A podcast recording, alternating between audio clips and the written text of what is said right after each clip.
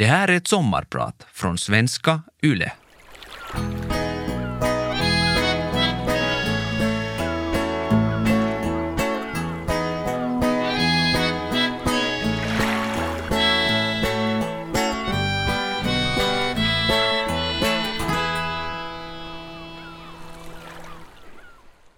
Tänk dig en stor öppen plats. Olympiastadion i Helsingfors, Salutorget i Åbo eller åkern som breder ut sig milsvid utanför ditt fönster. Och nu tänker du dig att 7000 personer går och ställer sig där. Det är många personer. Så många att de fyller hela stadion. De får inte plats på Salutorget och hela den enorma åkern blir full av folk. 7000 människor. Så många barn räknar vi med att under fjolåret stannade hemma från skolan under en oroväckande lång tid. Mitt namn är Matilda Gyllenberg och mitt sommarprogram tillägnar jag de här barnen, som vi brukar kalla hemmasittare. Det talas också om problematisk skolfrånvaro. Ännu för några år sedan pratades det knappt om saken alls här i Finland. Att jag fick upp ögonen för det här temat har en djupt personlig orsak. Jag har aldrig själv haft ett barn som har stannat hemma i långa tider men vår äldsta pojke var helt klart i riskzonen. Det var i femman det var som värst. Skolvardagen var hemsk. Han var aggressiv, han råkade ofta i slagsmål och han slog sönder saker. Han reagerade starkt och utåtagerande på motgångar och var helt slut varje dag då han äntligen fick komma hem. Under den här perioden brast jag ut i gråt varje gång det pep till i min telefon. För jag var säker på att det var ett nytt meddelande i Vilma. Alltså den app som varje förälder har i sin telefon för att kunna kommunicera med skolan. Det kom flera Vilma-meddelanden varje dag. Alla var röda. Och rött på Vilma betyder outredd frånvaro eller disciplinära åtgärder. Och disciplinära åtgärder är alltså att barnet har gjort någonting alldeles hemskt. Mina jobbkompisar fick vänja sig vid att jag ständigt fick gråtattacker och måste låsa in mig på vässan. När de frågade vad det var sa jag det är bara mitt sorgebarn. Det var en tid då jag vakade om nätterna och grät mig till sömns framåt vargtimmen. Tankarna tvinnade. Hur ska det gå för vårt barn? Är det något fel på honom? Eller är han bara en busunge? Är det egentligen skolan och samhället det är fel på som vill pressa in varje barn i samma snäva mall. Och hur ska jag kunna hjälpa honom?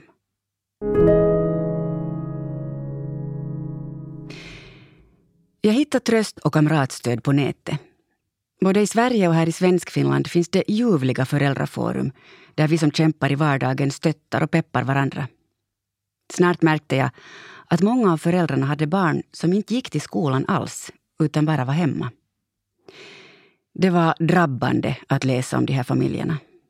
För det är såklart inte bara hemmasittarbarnen som berörs, utan deras föräldrar och syskon påverkas i lika hög grad. I förlängningen handlar det också om klasskamrater, rektorer, skolpersonal. Ja, ni fattar. Så blir det här ett problem som förgrenar sig ut i samhället och växer organiskt. Och tyvärr verkar det bli bara flera barn och unga som stannar hemma. Jag började göra efterforskningar. Och sen dess har jag fortsatt att läsa allt jag kan komma över i ämnet. Jag är journalist och författare, så att göra research är någonting jag kan. Jag har intervjuat forskare och föräldrar, skolpsykologer och barn och ungdomspsykiatriker. Jag har också pratat med några barn som själva stannar hemma. Därför har jag lärt mig en del, fast jag vill betona att jag inte är sakkunnig på det här området. På den tiden, då vi var så oroliga för vår pojke, då fanns det ingen forskning om saken i Finland och bara helt lite i Sverige. Det fanns ingen uppskattning om hur många barn det var frågan om. Inte heller vad de bakomliggande orsakerna var. Ännu idag finns det ingen nationell instans som samlar ihop statistik om skolfrånvaro utan det är upp till kommunerna att välja om och hur de för bok. Som tur börjar folk i alla fall bli medvetna om att fenomenet alls existerar. Men när jag pratar med människor om hemmasitteri har jag märkt att det finns en uppsjö av missuppfattningar och fördomar och ren och skär okunskap om vad det egentligen är frågan om. Därför tänkte jag om en liten stund försöka reda ut begreppen för dig. Försök att hänga med, för nu kör vi.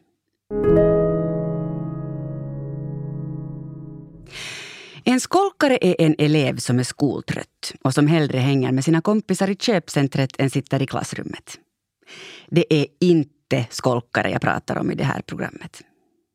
I Sverige har de länge använt begreppet hemmasittare.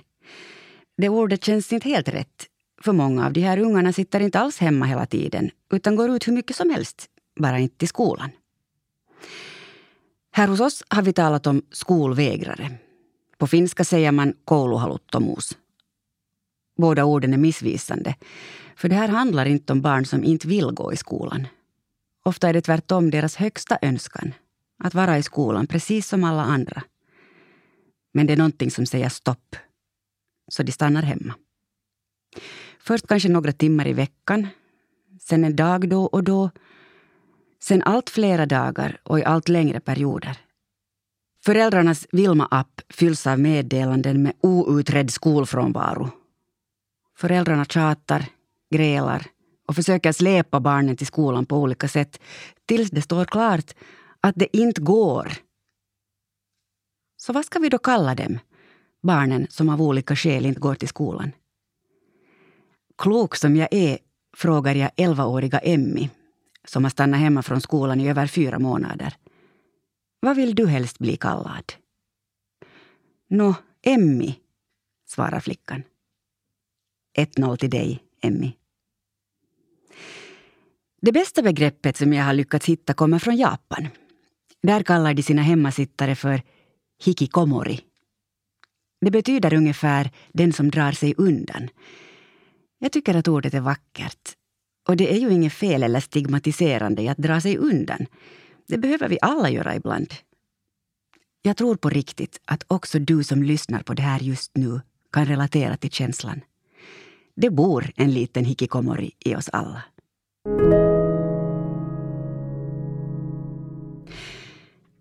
Det första som folk brukar säga när de hör talas om skolvägran är Men varför tvingar inte föräldrarna bara dit barnen?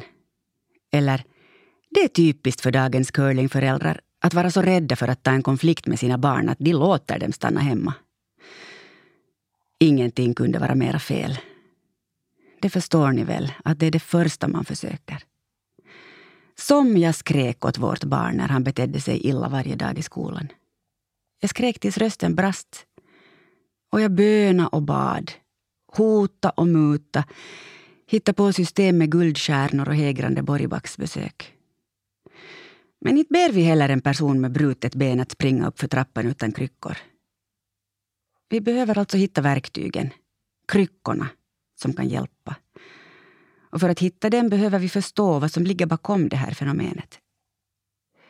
Tyvärr har ingen lyckats ringa in någon orsak som skulle gälla för alla 7000 barn. Blir de mobbade, undrar du kanske? Jo, vissa blir det, men inte alla. Har de läs och skrivsvårigheter eller ADHD? Ja, visst är barn med neuropsykiatriska funktionshinder lite överrepresenterade bland hemmasittarbarnen men långt ifrån alla har någon sån problematik. Kommer de från familjer med missbruk eller psykisk ohälsa? Nej, bara de färraste. Det som är gemensamt är ångesten. Att skolan blir förknippad med en stark ångest. När jag pratar med barn brukar jag beskriva ångest på det här sättet. En kolsvart bläckfisk har byggt bo i min mage. Den ligger där nere och bidar sin tid skvalpar stilla i takt med varje steg jag tar. I vissa situationer, till exempel om jag ska gå på en fin fest och är rädd att alla ska skratta åt mig i min töntiga klänning, då vaknar bläckfisken. Den skjuter ut en av sina slemmiga tentakler, upp genom kroppen, upp i halsen så att jag inte kan andas. Hjärtat börjar rusa. Bläckfisken färgar allting svart med sitt äckliga bläck och tränger undan allt som är gult och glatt i mitt liv. Ångest är den känslan. Den är mycket lik skräck och är lika paralyserande. Och den bara håller på. Varför våra unga har ångest är en fråga som många väldigt kloka hjärnor har funderat på. Det finns också många svar. Jag kan bara tala ur egen erfarenhet, Men i vårt barns fall har jag kommit fram till att ångesten sprang ur en känsla av att inte duga. Så gott som varje dag i skolan fick han uppleva nederlag. Att han inte levde upp till de förväntningar som ställdes av skolan och av oss föräldrar. Vi bad honom bokstavligen springa upp för trappan utan kryckor och med brutna ben. Och det kommer jag aldrig att förlåta mig själv för. För jag känner igen mig. Jag vet ju hur det är att befinna sig mitt ibland en massa människor och inte passa in. Inte vara tillräckligt smart eller cool eller fin eller vad det nu kan vara. Att aldrig, aldrig riktigt duga. Utan vara ett, ett jävla äckel.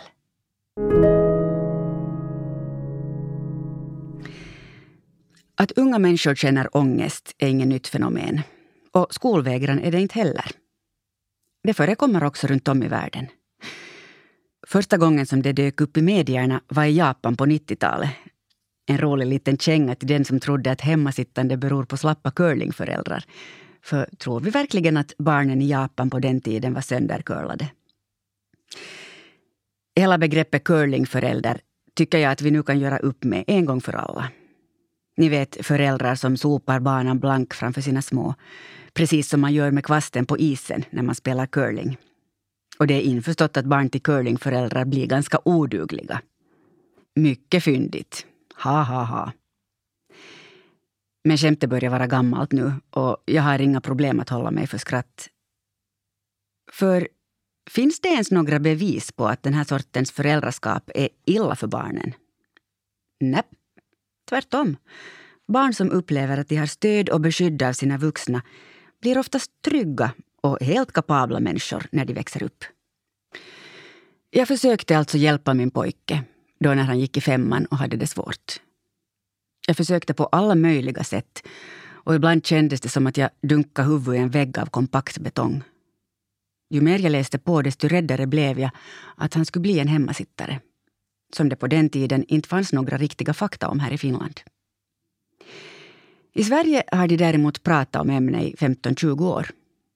År 2019, pre-pandemi, var uppskattningen där att 20 000 barn berördes.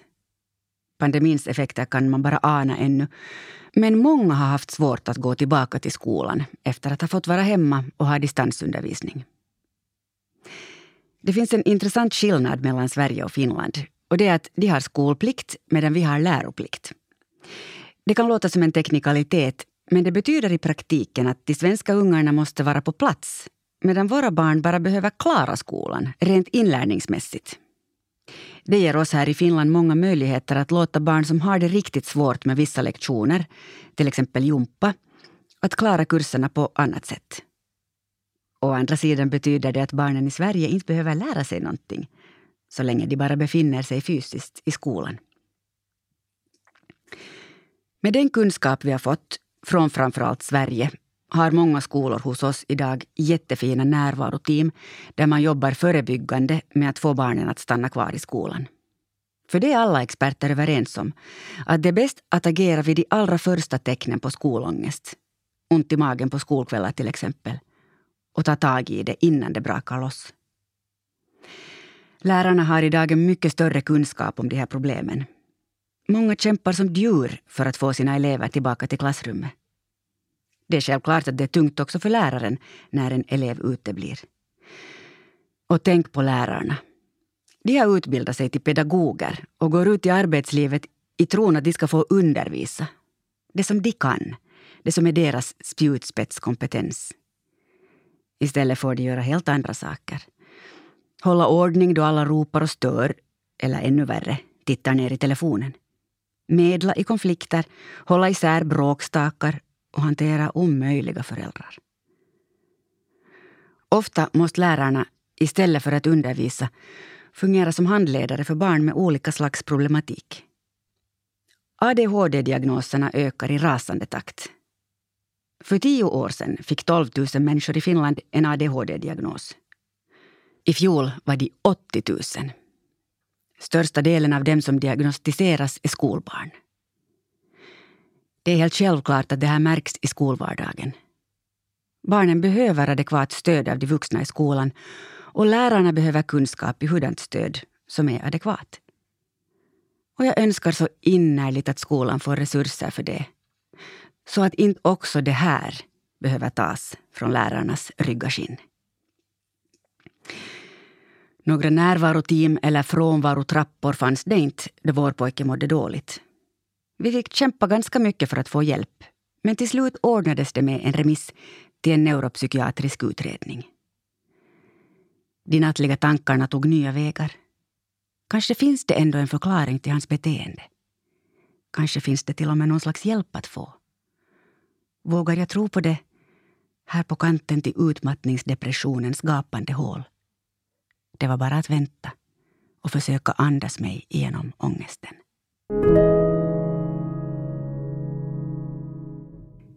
Jag heter Matilda Gyllenberg och jag sommarpratar idag om hemmasittarbarn. Jag är väl medveten om att tusen föräldrar har kämpat tusen gånger hårdare än jag och ändå inte fått hjälp. Det var några lyckliga tillfälligheter som gjorde att utredningen genomfördes i just rätt stund och vårt barn fick ett namn på sitt problem. Autismspektrumtillstånd.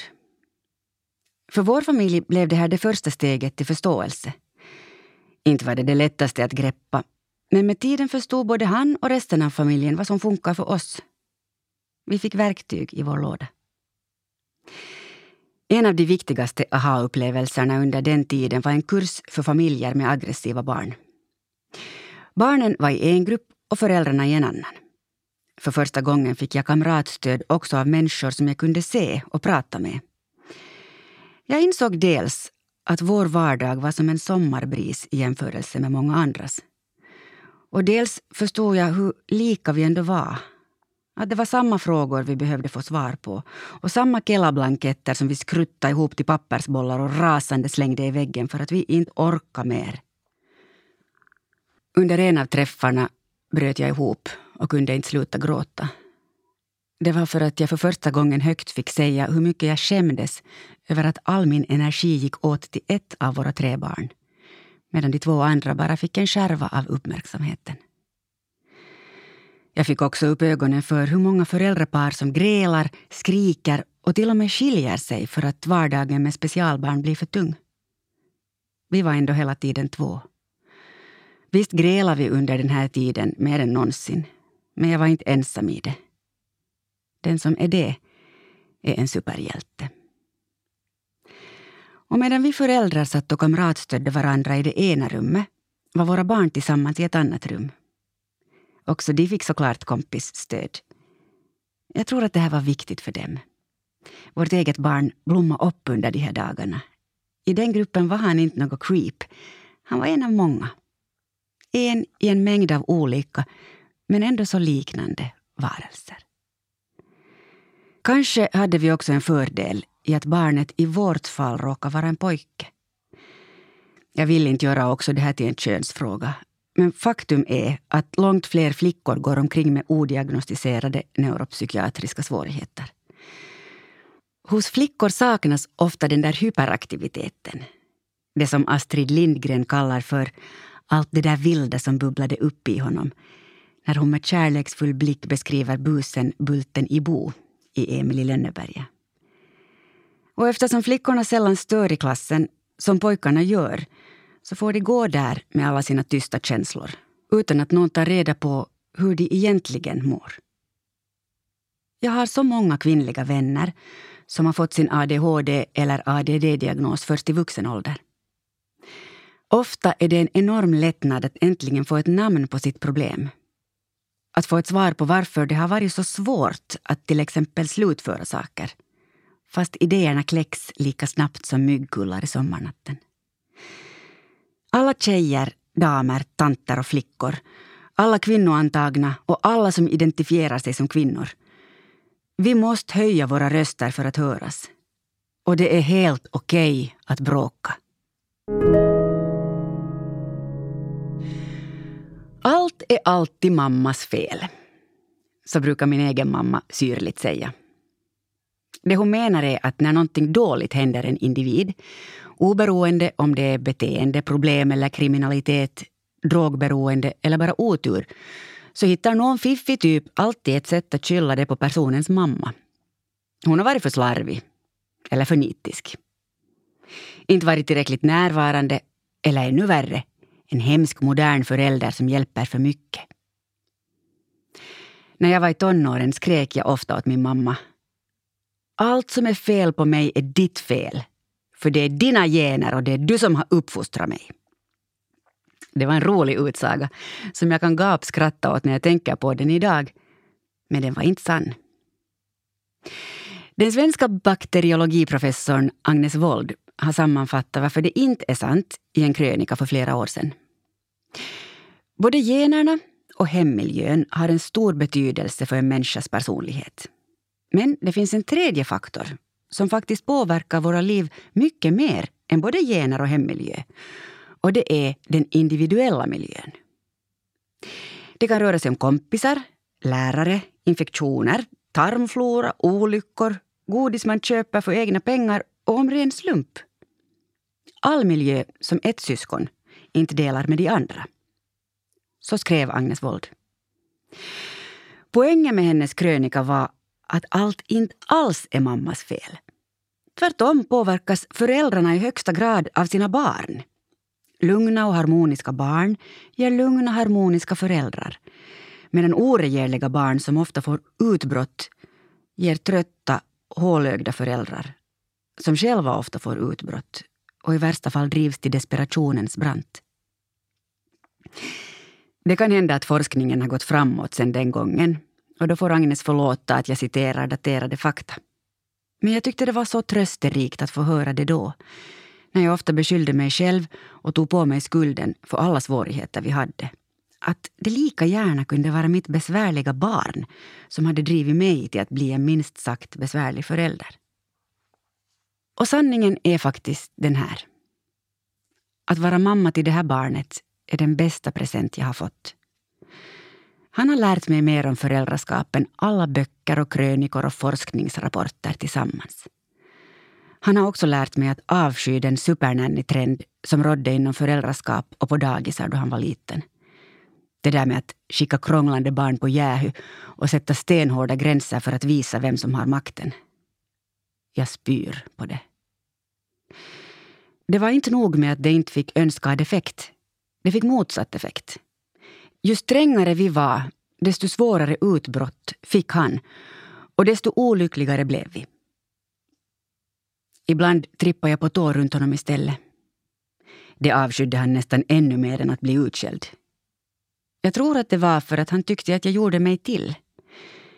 Det där ängsligt snälla var ju inte jag. Lika lite som det var jag att vara supersträng och kräva absolut lydnad.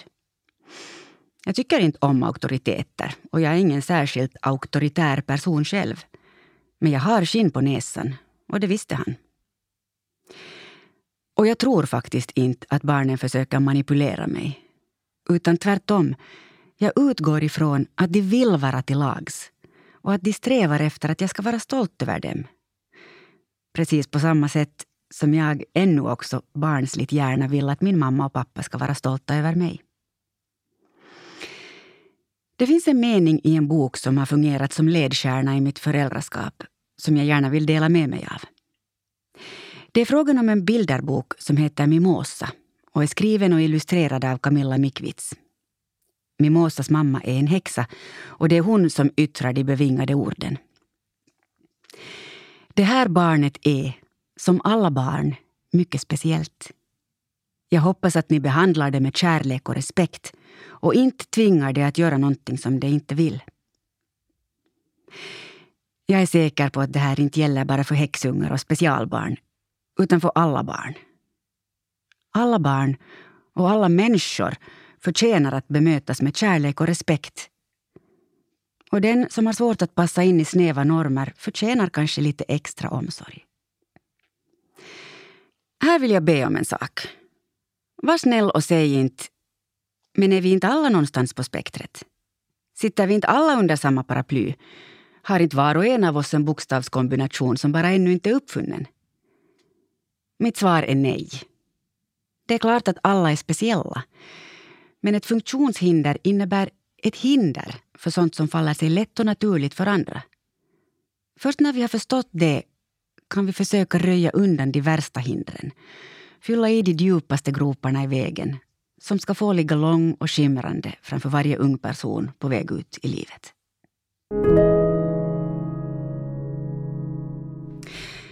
Tiden har gått och mitt sorgebarn har vuxit. Nu är han en lång och bredaxlad yngling med tusen kloka tankar och en dråplig humor. Och han är, som han ju alltid har varit, en källa till glädje i mitt liv. Hans liv är inte enkelt, men han har det bra. Och det är mycket tack vare den klassiska musiken. Musiken har alltid funnits i vårt hem, men vi lyssnade sällan på klassiskt när barnen var små. En dag när vår pojke var ungefär sju år så bestämde han sig för att lära sig spela piano. Och när han bestämmer någonting så brukar det bli så. Den klassiska musiken har gett honom vänner. Såklart vänner i de urgamla mästarna som Beethoven och Bach vilkas ärende underligt nog är lika relevant och nära idag som det var när det begav sig på 1700-talet. Men också vänner i levande livet. Människor han musicerar tillsammans med. Det vet varenda en som har sjungit i kör eller spelat i ett band att det ger en svårslagen känsla av samhörighet att tillsammans skapa musik. Många av de här vännerna finns dessutom någonstans på andra sidan jorden. Dem kanske han inte jammar med precis, men de diskuterar väl skalor och F-klavar eller vad man nu pratar om i den för mig så främmande musikaliska teorin. När jag var ung var den som var ensam fruktansvärt utlämnad till de fysiska människorna i staden eller byn där den bodde. Idag ger tekniken underbara möjligheter till långväga men helt lika riktiga och långvariga vänskapsband. Det kan vara en skön tröst för den som oroar sig för sin ensamma tonåring som sitter instängd i sitt mörka rum under största delen av dygnet. Inte för att det heller är något modernt fenomen shuts up his windows, locks fair daylight out and makes himself an artificial night. Redan Shakespeares Romeo drog ner rullgardinen och gjorde en evig natt i sitt rum. Och det var i slutet på 1500-talet. Men Romeo hade ingen smarttelefon som tillät honom att babbla om etyder med kompisar i Pakistan. De här nya vännerna och den säkerhet som springer ur övning och så småningom färdighet har också givit vår son ett länge saknat självförtroende. Så till den grad att han har börjat komponera själv och till och med uppträda med sina egna verk. Mitt namn är Matilda Gyllenberg. Jag har idag berättat ganska mycket om ett av mina tre barn, med hans samtycke såklart. Tack för att ni har lyssnat. Du har lyssnat på Vegas sommarpratare med Matilda Gyllenberg, redaktör Thomas Lundin.